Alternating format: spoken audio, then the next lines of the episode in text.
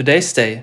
Das finden wir heute wichtig. Hier gab es einfach alles. Im Untergeschoss Lebensmittel, im Parterre Lederwaren, Kosmetik, darüber streng nach Geschlecht getrennt die Modeabteilungen. Und was mit Technik zu tun hatte, es wurde irgendwann in das gleichnamige Gebäude nebenan ausgelagert.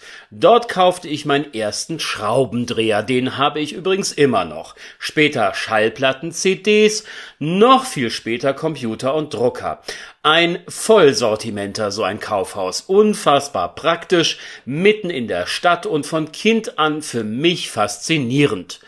Karstadt Zelle hat in den letzten Jahrzehnten viele Wandlungen und Umbauten erlebt, aber es blieb geöffnet.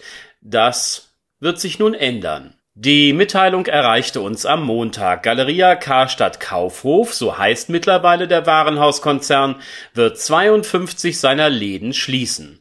Um die 4300 Arbeitnehmer werden ihren Job verlieren. Die einen Ende Juni dieses Jahres, die anderen Ende Januar 2024. Und auch bei den weitergeführten Geschäften sowie in der Zentrale wird es Veränderungen geben, die in Personalabbau münden sollen. Final werden jene in einem Insolvenzplan festgelegten Maßnahmen auf einer Gläubigerversammlung entschieden, die Ende März stattfinden wird.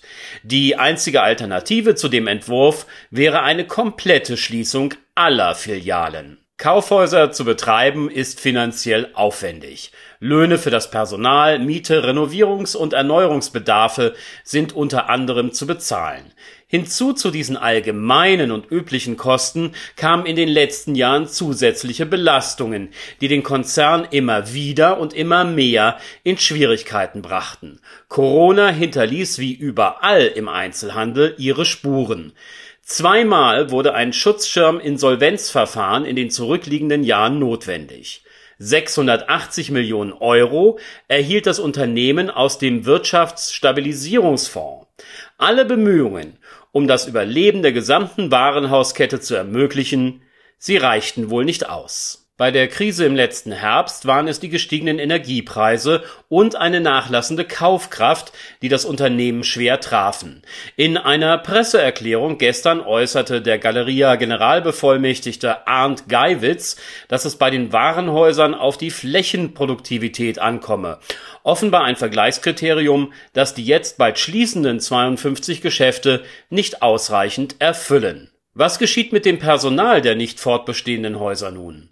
Neue Jobs müssen gefunden werden. Es wird die Möglichkeit bestehen, zu einer Transfergesellschaft zu wechseln, welche die ehemaligen Mitarbeiter bei der beruflichen Weiterqualifikation unterstützen soll. Finanziell ist nicht viel zu erwarten.